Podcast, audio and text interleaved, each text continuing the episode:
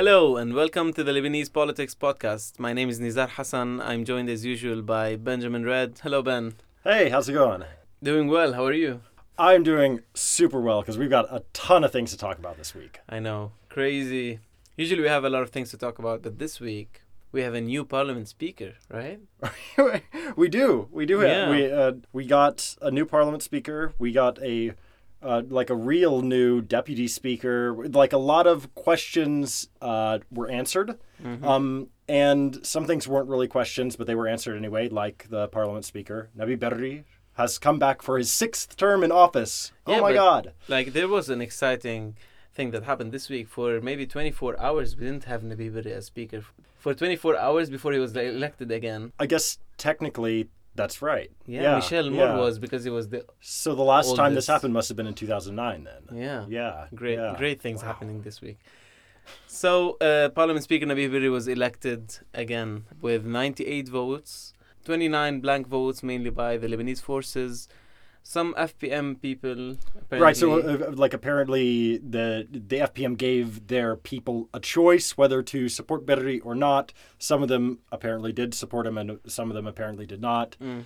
And then Kataeb voted against Berri, apparently, Yeah, which I don't I'd really understand, but whatever. There are only three votes. so- trying to look situate themselves as the opposition, maybe. I yeah yeah maybe. But the mo- most interesting thing here, though, was Paula Yacoubian making this uh, big splash in the very her very first appearance in Parliament. She was the only person from the civil society list to get anywhere to get elected.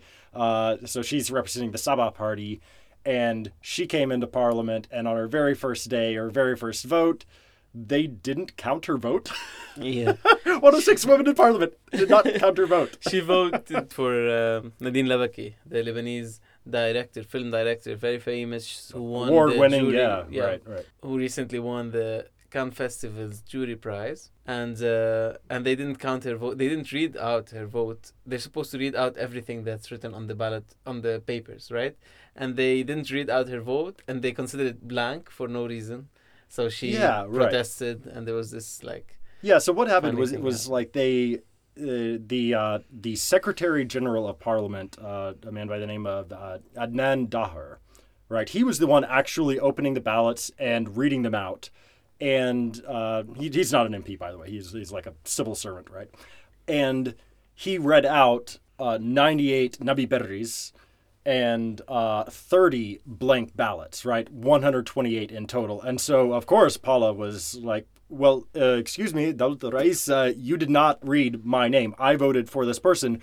What, what did you did you count this as Nabih, a vote for Nabih Berri, or did you vote count this as a blank ballot, right? And apparently they said that they counted it as a blank ballot, right? Yeah, and it's uh, one of the MPs told her, "You will learn what happens in Parliament." Something that was very condescending, like "You will learn things from now on," or something like that. It was quite funny. Oh my God, yeah, that that is ridiculous. One of six women in Parliament, of course. Uh, Yeah, but the real election that happened this week was for the deputy speaker. right, because we didn't know the result exactly. of that going in. I mean, you knew last episode. You said Elie Ferzli will win. I, said didn't it's know. I I thought he had a very good chance. Uh, uh, okay, no, I'm You gonna take right. that back. I knew. I knew 100. percent I I'm So like Nostradamus here. with 80 to 81 votes. It was a bit confusing. They said both numbers. Right, so I was watching the Al Jadid feed Mm. of this, right, on TV, and they were counting every single time uh, Adnan Daher said a name, they would like put, you know, one, two, three, four up on the screen for Yeah. Elie Ferzli or Anis Nassar or whoever. And so at the end of the, the voting, it was like 80 for Elie, Elie Ferzli. But then they read like the vote total. I think Nabih Berri read it, and he said 81. Mm. It was like, wait, no, they they were they were counting right along with you, and so I I think the final vote total was 80, but they just got it wrong, which like this is like okay, so they they botched this apparently. They botched uh, Paula Yacoubian's vote uh, for Speaker of Parliament. This this all just sort of reminds me of that fiasco on what I like to call the the spooky Halloween uh, or the spooky session of Parliament back on Halloween 2016 when they elected uh, Michel Aoun President. president. Yeah, uh, and they had to vote something like three times because they kept getting it wrong, and Yeah. it it just looks really terrible. Like it looks like Parliament doesn't have their shit together. Yeah. They can't even vote right. I agree. It's embarrassing. Anyway, the thing is, Elie Ferzli won with 80 to 81 votes out of 128. Anis Nassar, the candidate of the Lebanese forces, uh, came second with only 32 votes. So, the, so that's basically LF plus 15 other people, uh, 17 other people who voted for him. And the third uh, was Nico- Nicolas Nahas, uh, the MP from the north, who weirdly endorsed Elie Ferzli just before the session and then he got four votes, and four is the number of MPs in his own block in parliament, right? right. So clearly, Najib Mikati, he's in Najib Mikati's block in Parliament. They've got four MPs. So clearly, something happened where they were like, "No, we're gonna vote for you." I I, I don't know what the calculus Maybe it was a there. birthday surprise or something, like a serious political decision. Um, some other posts as well were filled. The secretary of the parliament, right? We had Marwan Hamadeh uh, with the 76 votes. Marwan Hamadeh is part of the PSP bloc of Walid Jumblatt. We have Alain Aoun from the FPM bloc, who also won with 84 votes. Right, and Estefan uh, Douaihy was also in the running. He got 42 votes. He's a Marada, is in Tony Frangieh's uh, block. And then, like, there was there was this thing from the LF. They wanted Fadi Saad to take Antoine Zahra's uh, place, but that didn't happen. I'm not sure if, if he got any votes. Uh, I don't think he did. Uh, so yeah, so those the two secretaries were Marwan Hamadeh and Alain Aoun. Um, and then the commissioners were also elected. So all, all these all these posts, right, that, that we're talking about, they they form the the bureau of parliament or the, the I'm not sure what you, the the people who like sort of like decide what goes on in parliament and make sure that everything gets done and the, the the schedule for the next you know the, The political bureaucrats of the parliament, right? Yeah who so run like the administration of the parliament. Right, right. They've got people to do all like to push all the papers, but they make the decisions, right? Mm. Um, and so there's seven of them. It's the the speaker, the deputy speaker, two secretaries, and then three commissioners. So by the time that they had voted for the speaker and the deputy speaker, and all this is done by secret ballot. This is like, and then like names are called and all of the votes are read and everything. By the time they had done this, once for the speaker, once for the deputy speaker, once for the two secretaries. I, I, I got the sense that they were just really tired and they just elected by like the, the next three the, the three commissioners uh, on this by just a show of hands so So, so oh, it's no- not the no- law or anything. They just. I, I I mean I, I think that is like they can do that but it was clear like the the room it seemed to be like they were ready to get out of there right and and so I mean there, there wasn't any like the commissioners are the lowest rung here. So Samir Jisr from Future Movement uh, was elected. Uh, Hagop Pakradounian uh, the the head of the Tashnak party who was in coalition with the FPM he was elected. And Michel Moussa one of Berizon deputies was elected. Um, so I think it's really interesting though because this sets up like so who was the winners and who who were the losers? FPM got to actually decide who's the deputy speaker, the sec- one of the secretaries, and one of the commissioners, right? If we count the Tashnak as like the main Armenian ally of FPM. So they went from zero influence on these people to three people. Three out of seven, not Huge. bad. Yeah, That's yeah, huge. yeah. And it was really at the expense of the future movement and and the LF, right? So they Yep. took two. The deputy speaker used to be Farid Makari, Mm-hmm. uh, who was uh, future movement. They took that. They also took a uh, one of the commissioners, and then they took uh, the LF. The LF lost their secretary position. Uh, like I said, the LF had wanted to just move Fadi Saad in for Antoine Zahra as one of the secretaries, but no, they lost that. Alain Aoun from the FPM is now uh, the Maronite secretary. And the other big news of this week is uh, the official designation of Hariri, Saad Hariri, former prime minister, as the prime minister to form the new government, right? Michel Aoun, President Michel Aoun had his consultations with all the MPs of the parliament. This is the protocol, and 111 MPs endorsed Saad Hariri. Yeah, this is this is really big, and it's also really fast, right? So they only had one day of consultations. day. It was the the first uh, Parliament met on Wednesday, and then they had their binding, like they call them binding constitutional consultations, uh, on Thursday, uh, actually. And then by the end of the day, Thursday, they announced like uh, Aoun just designated uh, Saad Hariri to be, you know, the next, uh, or to try to form a cabinet to be the next prime minister. So only 17 people didn't name Hariri. right? We have 13 MPs from the Hezbollah bloc, and Yeah. then one anti-Hariri MP from Saida, Osama Saad, like traditionally anti-Hariri. Jamil Sayed, uh, also on uh, Hezbollah's list, uh, the big security official who's um, like pro-Syrian regime security official in Lebanon, and then Paula Yacoubian, the civil society candidate from the Haluf Watani. These are the only people who didn't vote for Hariri, who didn't name Hariri in the consultations with Aoun, right? And then there's one other, right? So that that counts Oh. up to 16, and so then there would be Right. one other. And actually, I think it might have been Jihad Samad. I did. I, I need to look that up, but yeah, I read think I about that as I well. think as- I yeah. So so the interesting thing about this, right, is that like SSNP that they supported Hariri. Mhm. That means that It's quite strange. Adnan Trabul uh, Trabulsi, It's true. Adnan Trabulsi votes for Hariri as well. That's crazy. yeah, And Adnan Trabulsi, for some context, Adnan Trabulsi won his seat against Hariri's list in in Beirut, and he was seen as like one of the kind of provocative candidates in, in, in the in the district. He was the only Sunni candidate to win on Hezbollah's list in Beirut.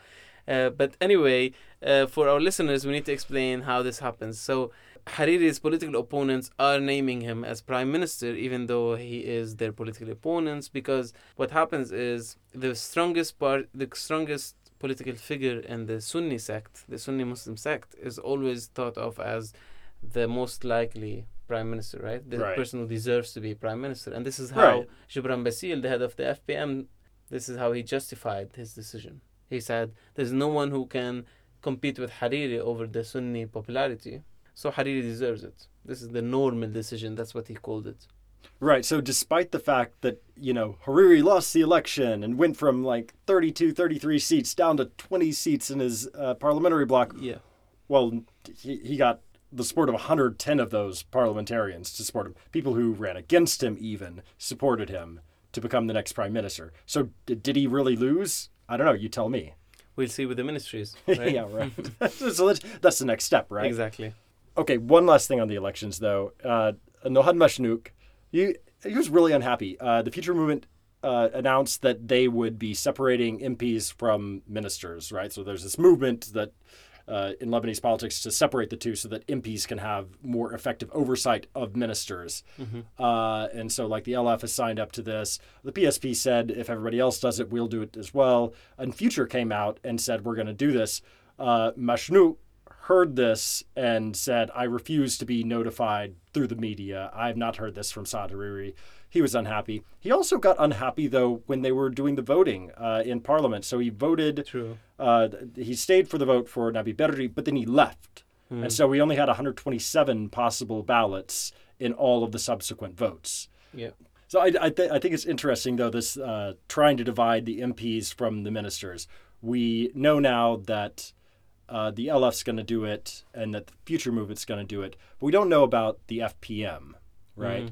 Uh, oh, and by by the way, obviously this doesn't apply to Saad Hariri. Of course, the separation doesn't. yeah. Um, but the, the the interesting thing, so with the FPM, all of the scuttlebutt is that they're not going to go for it because Gebran Bassil wants a ministry because so many of the MPs are big names and they want ministries. Neemat Frem, uh, Chamel Roukoz, these guys.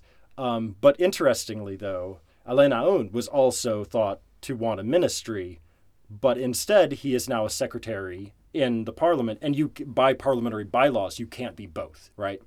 So he could still become a minister, but what this We tells us, yeah, he would have to resign. And why would you resign right after you were elected? It, it would seem like very, very weird, right? So what this tells us is a little inkling, if if the rumors are true, that the FPM is not going to abide by this new like let's separate everything uh, wave that's happening. If that's true, then Alain Aoun's already out. Mhm. He's out of contention. So we have to focus on potentially other people within the FPM as their potential ministers. It's, it's interesting, I think, to note here that this separation thing is quite meaningless because all the parties are supporting the government, except for Hezbollah officially, but they are supporting it indirectly through through their all of their allies actually. But the thing is, all parties in parliament are supportive of the government. They are basically pro Hariri in his um, bid to become prime minister, and they are getting their shares in the government. So who's doing the oversight, right? Who's holding the cabinet accountable if the parliament is represented in the cabinet. So this separation, I think, thing I think is mostly like uh, theatrical more than uh, Right. Like there, there's a good theoretical basis for it, maybe, but uh, it's hard to see how, you know, is a future parliamentarian really going to hold a future minister, uh, a future movement minister accountable? never. and that goes for that goes for uh, Yeah, every definitely. party, right?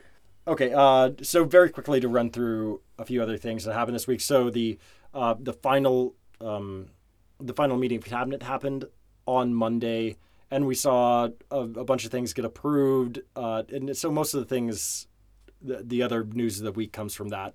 And so they they're doing some things with electricity. The promise of twenty four seven electricity is not it's not going to happen. But uh, supposedly we're getting a barge for free, another power barge uh, this for the summer. Uh, supposedly more coastal land projects were approved. I don't know. There's a conflicting thing about uh, uh, a project, a private project on the coast in Anfe. Not sure what's going on with that, uh, but we will find out. We will look into it in another episode. uh, hospital salaries, like the staff salaries, were raised in in line with the uh, new salary scale, which is good because hospital staff were actually uh, often on protesting and Yep. doing strikes and everything. Uh, commissioners for the National Human Rights Institute were appointed, and uh, there was some controversy around that as well among human rights activists, like around the Oh, really? names that were s- uh, included and excluded, because they excluded a couple of like names that were important, um, apparently or critical uh, figures, and they included others. So there's this uh, debate. Maybe we'll know more about it uh, later, and uh, we can update our listeners. Great, great.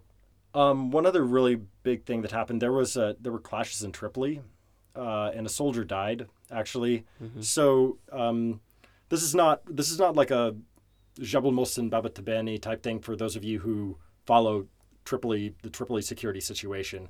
Um, this happened in the in the center of town, far away from uh, Jabal Mohsen and Bab al-Tabbaneh. And basically, what we know is that the army was pursuing wanted men, apparently, and the men took up posts apparently in the building that houses Mohammed Kabbara's office. Muhammad Kabbara is an MP and the former Minister of Labor, right? Uh, yeah, the, but and, and still the Minister of Labor, the caretaker. The caretaker, Labor. Yeah, yeah. Um, longtime MP for Tripoli, and he's got this office like right in the middle of town. And apparently they went in there into that building and were there. But uh, result was, uh, I think several uh, soldiers were wounded and Mhm. one actually died. True. Okay, so our topic this week that we want to dive into, and we have to do this sort of quickly because we just spent most of the podcast talking about stuff that happened in Parliament and stuff that happened at Baabda Palace. uh, our topic this week is Hezbollah and the sanctions that have been happening. So we talked about this just a little bit last week, right? True. Uh, so just to recap, Trump pulled out of the JCPOA, the Iran nuclear agreement, on May 8th. And then on May 15th, a week later, the Treasury Department announced sanctions uh, against officials with the Central Bank of Iran, Al Bilad Bank, and uh, Mohammed Qasir, who is uh, Hezbollah, they said was a like a conduit of finance from uh, the IRGC, the Iranian Revolutionary Guard forces, to Hezbollah. The next day, OFAC came out again. This was a joint uh, thing with uh, between OFAC and basically the the GCC countries, what they're calling the Terrorist Financing Targeting Center, and they came out. They named ten individuals and four companies for alleged connections to Hezbollah. Uh, a lot of these were already sanctioned by the U.S., but some of them weren't. But because it's a joint Gulf American thing, all of them were named. The day after that, May 17th, uh, OFAC, the Treasury Department's uh, sanctioning arm, they named Mohammed Bazi, who's a financier, they said was giving Hezbollah money, and they named uh, Abdullah Safiuddin, uh, who is, they said, was Hezbollah's representative to Iran, um, along with five companies that were connected to Bazi. Um, and then May 22nd, OFAC named more Iranians, this time ones that they said were supporting Houthi missile capabilities in Yemen. Mm-hmm. And then May 24th, uh, just this Thursday, they went after uh, Iranian airlines, uh, naming different airlines and different aircraft and sanctioning that. So this is not really about Hezbollah. Right. Bigger than that. Much larger, right? Uh, so, I mean, Hezbollah is a big component of this, obviously. But yeah, you look at this Mhm. timeline, and the, the the immediate takeaway is like, oh, oh, they're pushing on a lot of fronts here, uh, and that sort of makes sense, right? Because uh, if you look at Mike Pompeo's speech, he gave a speech on Monday, basically outlining uh, the United States' position on Iran, what the U.S. wants from Iran, and he gave like 12 different points of what Iran needs to do in order to become on good terms with Washington. And it basically amounted to stop everything you're doing and like retreat to your borders and don't do anything nuclear, don't do anything ballistic. Sounds reasonable. it, it was uh yeah uh, not not the most i mean it was basically like if you surrender then we'll be nice to you you know right? Which like of course this is not this it's is not going to Trump diplomacy. It's right right. It's very maximalist. Mm-hmm. uh, and so yeah they're they're going to be pushing like on all of these fronts it seems. And i think this, this is illustrated especially like the the, the house uh, one of the subcommittees of the house foreign affairs uh, committee had a hearing this past week on the lebanese elections and so i tuned in right because like oh my god they're going to talk about this uh, it was on lebanese elections and iraqi elections and it was on neither. it was like the the entire subtext of it was how do we as the United States defeat Iran wow. given what has happened in the elections uh, Okay. in both Lebanon and in Iraq. So did they say again that Hezbollah t- took over Lebanon in the elections? No, not really, but uh, like two of the the they had three expert witnesses, right? And two of them basically said that Hezbollah that the US had lost. One of them actually were her words verbatim, the US has lost or we've lost Lebanon. You know, not Mhm. necessarily in the elections, but before that uh, was, was the idea.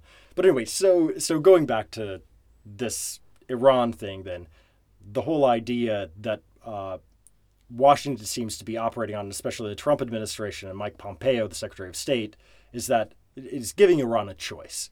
Like, either you can continue to do these, you know, extraterritorial, like foreign expeditions in Syria and supporting the Houthis in Iran and supporting Hezbollah, or you can retreat back to your borders.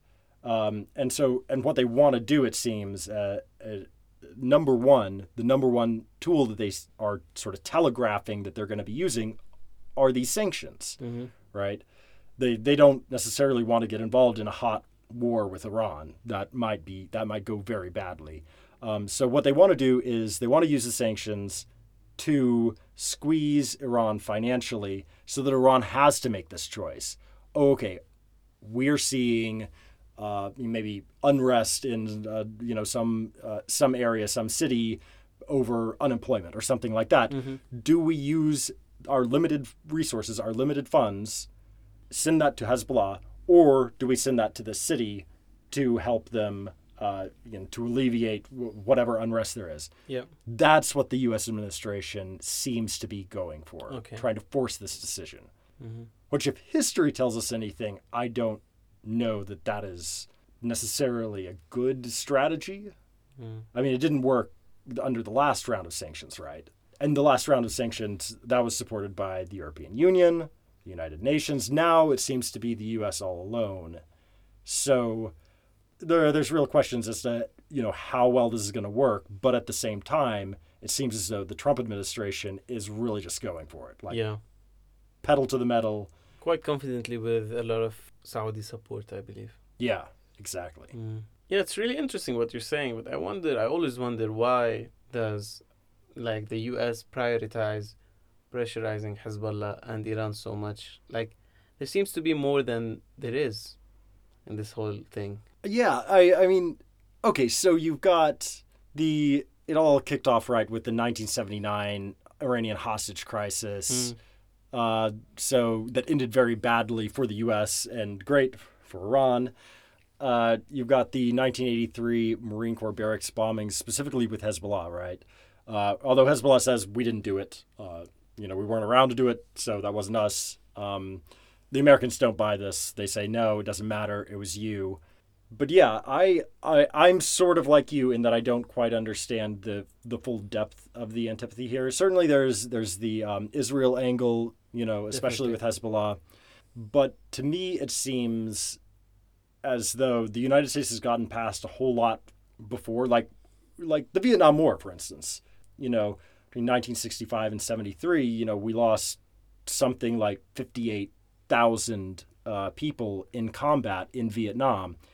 And, and that was only a little bit before everything kicked off with Iran, right? The, that was less than a decade before. Mm-hmm. And yet, we, the United States is on, you know, somewhat positive terms with Vietnam today. It, it's come around a lot quicker, even though the death toll there was staggering. The United States has managed to come around and, and sort of be friendly with Vietnam now. But with Iran, where the death toll was, I mean, zero, well, I guess uh, a few uh, service members died in a rescue attempt uh, during the hostage crisis, but that was, that was it. It was a handful of people, uh, much, much fewer, uh, uh, uh, a much lower uh, death toll, a much lower human, you know, uh, misery toll, but we hold on to that for some reason, and I don't, I don't quite understand why. You know, I mean, I would say that it's more related to who has an agenda that is directly opposite to the United States agenda in the region. I mean, Vietnam doesn't constitute a threat to American imperialism today, right? We can say that comfortably, but we cannot Right. at all say the same about Iran. Iran is the major anti-American force in the region, not anti-American because they hate America, because it's challenging American imperialism in Lebanon, in Syria, in Yemen, in Iraq, etc. right? I think this is the major part of it, but I think for our listeners, the most important part is what does that mean for Lebanon, right? What do these sanctions mean for Lebanon? Can you tell us in a few minutes how will this impact the country from now on? Well, I think we're not, we're not done, right? So there's going to be more shoes dropping. The Well- OFAC is just getting warmed up from everything, like all of the signs point towards more people getting sanctioned. Uh, and, and it seems as though the U.S. really, um, they believe that there's room to squeeze uh, Lebanon here. Mhm. Uh, so Hassan Nasrallah says, oh, we don't use banks. We're- not involved in that. The U.S. does not believe that. Mhm. Uh, and they probably have evidence uh, that shows that. And if you think about it logically, it, it also sort of makes sense, right? Because if you're Hezbollah, if, like if you put yourself in their mindset, right, you are the protector of Lebanon. What's the easiest way to make money in Lebanon? The banks, right? The banks lend, lend to the government and get back like lots of money. Uh, if you look at like Bank Audi's profits last year, you know, like half a billion dollars. Uh, you know, Yeah, the and four top banks in Lebanon made 1.2 or 1.3 billion dollars of net profits in the last year. yeah, That's yeah, like two percent of our GDP or something. It, like it is. It is like the banking sector here is like wildly out of proportion with the size of the country. And even even though like some of those profits are made abroad, right? But like a, a big chunk of them, Definitely. like fifty five percent of Bank Audis of that half a billion dollars was made here in Lebanon, Mhm. right? For Bank Audi. So if you are if you are in Hezbollah's mindset, you protect the country, you deserve a slice of this pie Yeah. right? So why not take some? And especially if you start to feel like financial hurt, or if your sponsor in Tehran is feeling some financial hurt, maybe you want to diversify. And if you aren't in banks so much today, maybe you want to get more into banks in order to sort of cash in on this. Because I mean, you're already protecting the country. You you should get something back for that, right? Hmm. This is how if if you are in Hezbollah's mindset, maybe you would think that way. I don't know if that's if if that I mean, actually holds. yeah, we have to we have to probably one day make an investigation into Hezbollah's political economy because there was a very interesting book written about that about Hezbollah Hezbollah's political economy. So we can look into that and talk about it some other episode. How, does Hezbollah get really financed which uh, which book? by Joseph Daher called The Political Economy of Hezbollah. Okay, all right. So anyway, long story short, the U.S. doesn't believe that Hezbollah is out of the banking sector, and they think that they can squeeze quite a bit. They could put quite a bit of pressure without killing the patient, so to speak. Mm. So Marshall Billingslea, uh, I, one of the big wigs at the Treasury Department who's in charge of this stuff, he always talks about, oh, we're trying to do surgery and cut out the cancer, but not kill the patient, Mm. right? Because we all know Lebanon's economy is a little bit, you know, teetering constantly. So, Yeah, and, So and I mean the the friends of the U.S. administration, the local allies, are really happy with how the Lebanese economy is structured as well. So they won't, they don't have interest in in, in the collapse of Lebanon at all, and especially not in the collapse of the Lebanese economy or the banking sector. right. I mean, the, they they effusively praise the central bank, for Yeah. instance. You know, the they they view the central bank as a I mean, Yeah, yeah. Uh, well, I mean, and and to be fair, they don't have a choice, and Hezbollah Definitely. knows they don't have a choice. You know, so it's it's it's one of those things where everybody sort of knows. Okay, yes, the central bank does implement American regulations, but it's because they basically have to. If if we want to keep our economy going, you don't you don't fuck with that. yeah. Right. So it seems that they're going to really, really put the pressure on Hezbollah financially. Uh, but then on the other hand, they are going to continue uh, supporting the Lebanese army, the Lebanese armed forces. Bringing this back, though, to the government formation that we're going to be seeing in the next couple of weeks, people are actually saying, oh, well, this U.S. pressure may mean that we're going to see a cabinet more quickly. hmm That's. Hariri even said it, right? Hariri was asked whether these sanctions will slow down the process, and he said no, they might actually make it faster. When, when there's a crisis, Lebanese politicians actually maybe get something done, you know? Fingers crossed. Okay, that is all the time we have for today. Thanks so much for tuning in. We'll be back next week with another episode for you guys. Uh, my name is Benjamin Redd, I'm Nizar Hassan. and this has been the Lebanese Politics Podcast.